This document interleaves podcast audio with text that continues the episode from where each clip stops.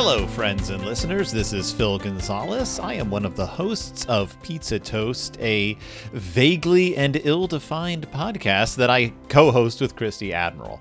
Uh, this week, we were supposed to finish out the Georgia Nicolson series. Unfortunately, because of circumstances beyond our control, we are unable to record this week. So you're going to have to just sit back, relax pop open a nice cold drink and not have our episode this weekend.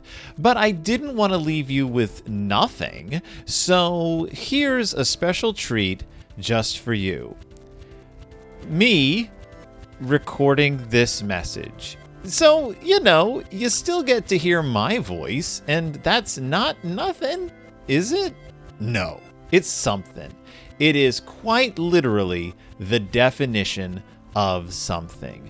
I hope you've enjoyed this one minute explanation as to why you're not hearing the end of the Georgia Nicolson series this week. Uh, if you didn't enjoy it, I don't know what to tell you. That's just that's just how life operates sometimes. Goodbye, goodbye.